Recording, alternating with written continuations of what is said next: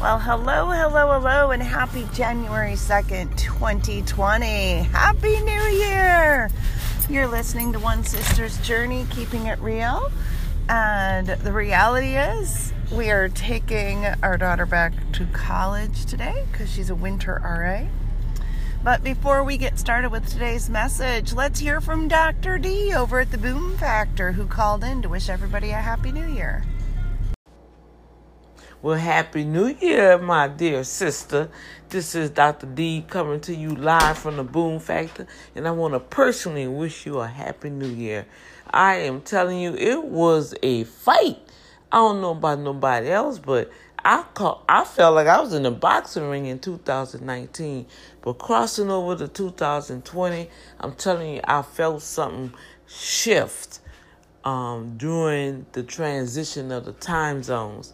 And I just want to spread that love and wish you and your family a more glorious um, year.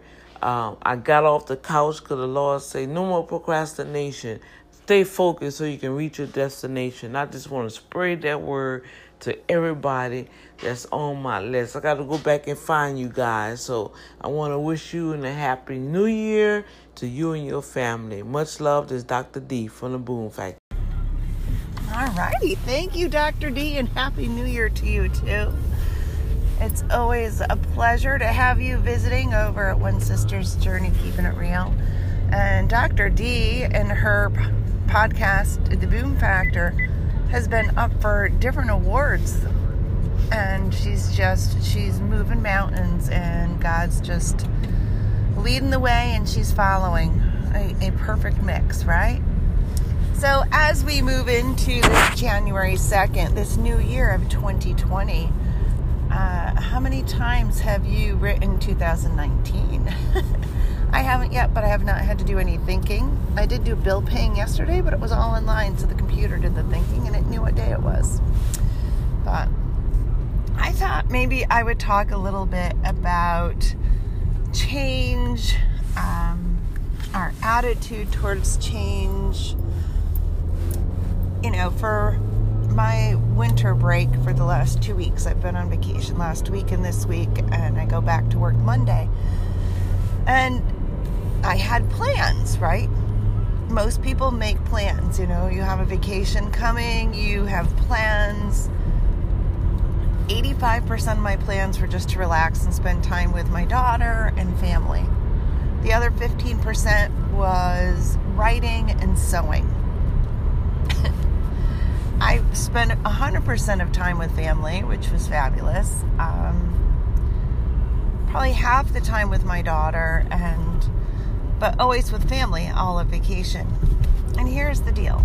In life things change and plans change. And it's our attitude towards that change that is going to determine um, how we perceive and how we proceed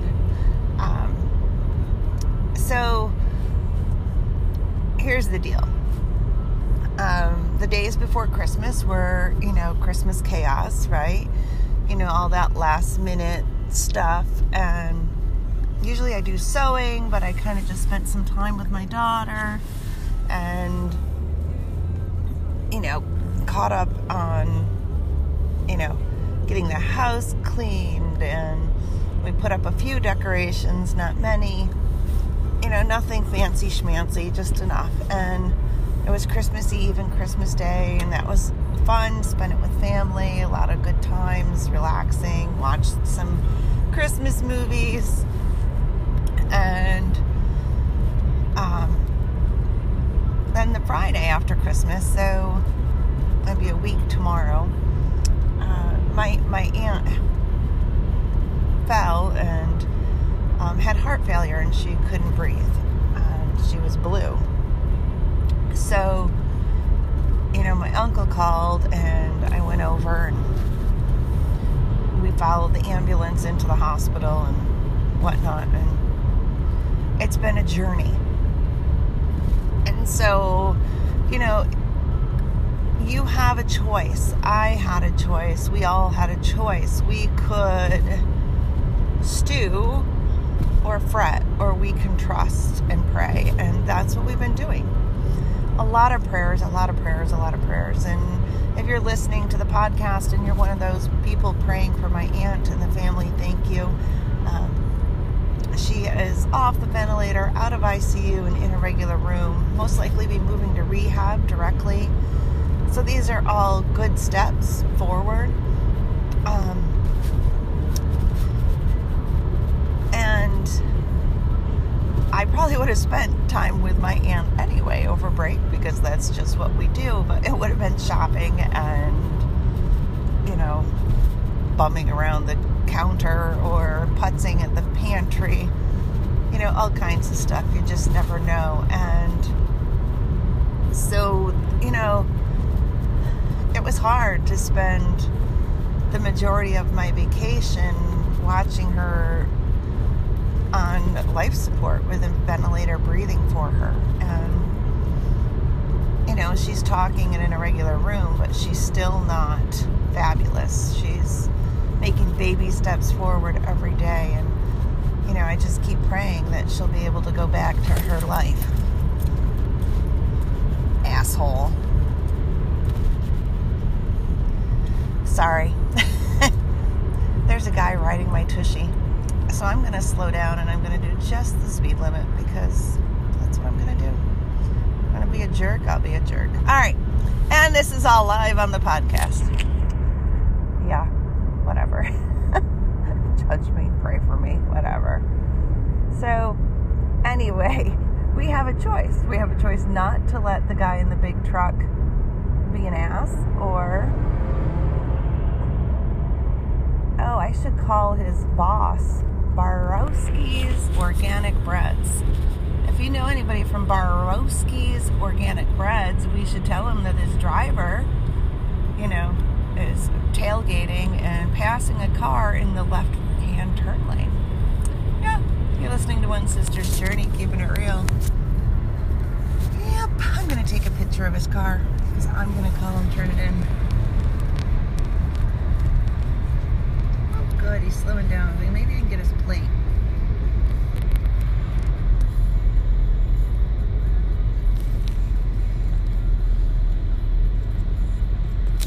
All right. Thanks for that little pause. I took a picture of the guy's license plate number so I can call his company and tell him about his tailgating and then passing in a he passed me in the left turn lane, you know, for another road. He went around me and passed in through the intersection using the turn lane. And then he tailgated another truck. oh, the joys. See, I'm talking about choice. I have a choice not to let these people bother me, or I let them bother me. And now we all know that Lisa has road rage. Oh! anyway, here's the deal. So, my break has not been spent the way I initially planned it. I have not done any sewing. I haven't even cut fabric or ironed fabric or picked out fabric. Uh, I did spend one of the days before Christmas, I did get my blogs all written and drafted. So, if you follow the blog, you've been getting blog posts for these two weeks, which is fabulous because it's only because I spent the day before Christmas, um, the Monday before Christmas, you know, getting all of my blog posts posted and drafted and ready to go. Otherwise, you wouldn't even have had blogs.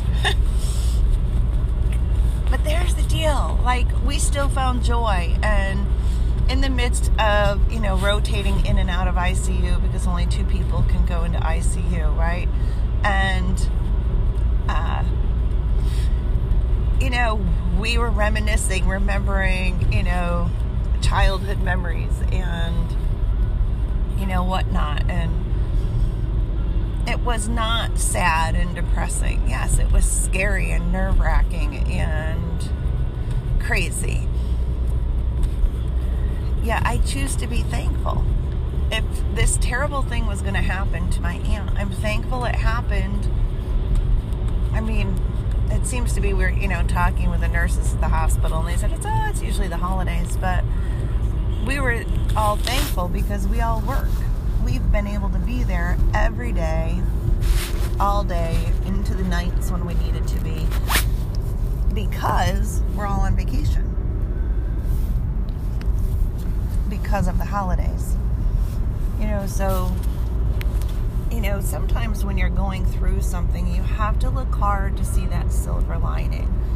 And a lot of people talk about the silver lining and finding the silver lining. And, you know, you need to because life is too short and you really need to. Life is going to throw you a curveball, per se. And, you know, life throws us challenges, it gives us the unexpected, and it's how we respond that shows the level of trust and faith we have. And as scary as it is, I've remained fairly calm and just trusting God that, you know what, He's got my aunt wrapped right around, He's holding her, and as you know she moves her next move won't be home. It'll be to rehab and you know so as she's transitioned from icu to a room and looking towards you know going to rehab you know just praying that whatever changes she may need to make in her life that she does those and embraces those and looks at it as you know a second chance that you know, this big, awful, scary happened.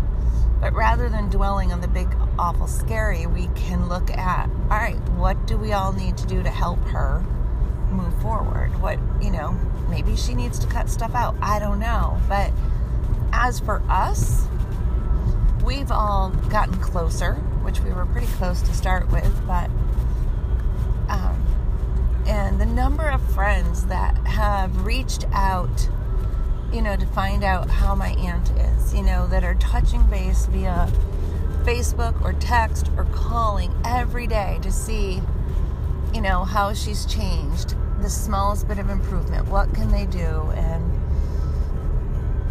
some people have brought food and so many prayers. She's on so many prayer chains and it's just exciting stuff. And I pray that you have that network of people that will be there for you when you need it because you know and if you don't I pray that you have God because you are never alone when you have trust and faith in relationship with Jesus. You will never ever be alone. And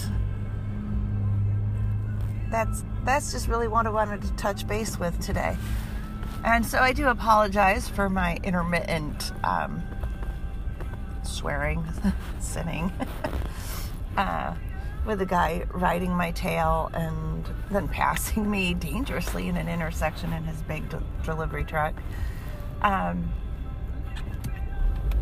but so please forgive me, except that uh, I'm human and the name of this podcast is One Sister's Journey, keeping it real. And I'm not perfect, but I tell you that often. I am not perfect, never will be perfect. I am a work in progress, and we all are.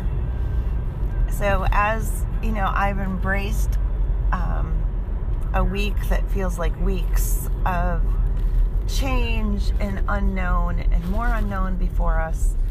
Uh, I have a choice. I I can look back at the things I didn't do or celebrate and be thankful that I have such a strong network of friends and family to surround each other when we need it.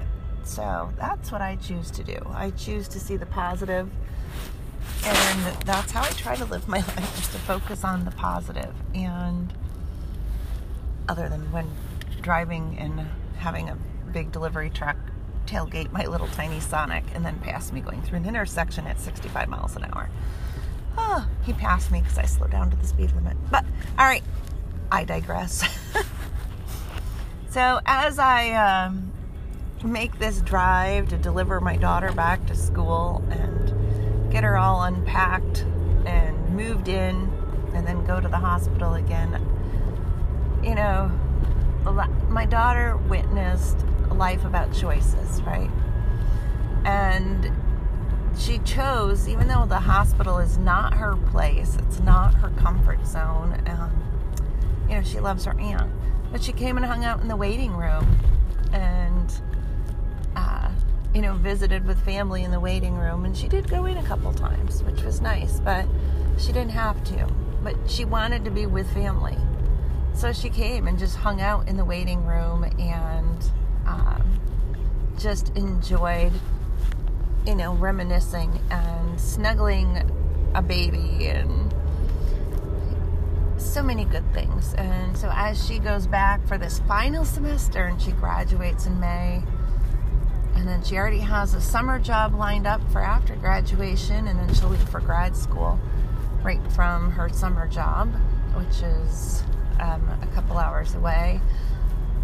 You know, life is about change and I'm excited for her.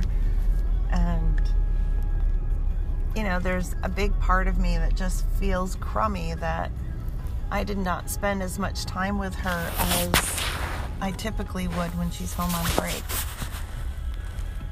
Yet, I was where I was supposed to be. I was helping take care of my aunt and my uncle and my cousins and that's, you know, what we're called to do. And I think I modeled a bigger lesson to her, something that means more in the long run. You know, is she going to remember that her win- her winter break, you know, of her senior year of college, you know, oh, we sat and binge watched Grey's Anatomy till two in the morning every night, which we have done. Um, or is she going to remember it as the year that her aunt got really sick and we took shifts, you know, sitting in the waiting room and going in and out of the room so she was never alone? Is she going to remember that, you know, we spent a day cleaning the house so it didn't look like, you know, 20 EMTs and ambulance personnel's, you know, moved all the furniture to get her out of the house? That's what she's going to remember. She's going to remember that she took time to be with family. She took time to help her family out and do what needed to be done. To me, that's a far greater lesson than sitting on the couch and binge watching Grey's Anatomy all day and all night. So, as you face different circumstances and challenges and celebrations and joys in your life. I do hope that you will choose the memories with people and not stuff. And, you know, sometimes what we model for our children isn't through what we say to them, it's through what we do. And they're watching what we do more than they're listening to what we say we never made our daughter go to the hospital. I mean, she's 21. We didn't make her go and help clean the house. She chose to. And she said, Annie M would always be there for me. I can do this. You know, and to me, we've done our job. So, hey, winter break, you know, this Christmas break, these two weeks, haven't gone as planned. Yet, the greatest gift you know, was a baby on Christmas, right? Jesus. My aunt was given life. You know, so that's a gift. The gifts under the tree really don't mean too much after, you know, days like that. So thank you for listening, and I hope this encouraged, helped, uplifted, I don't know, somebody out there. And that you're not just all condemning me for uh, my road rage. ah, so forgive me. And again, thanks for the shout out and a happy new year, Dr. D. Everybody have a great day. Enjoy your January 2nd. And I will be talking to you again in the near future. Happy New Year!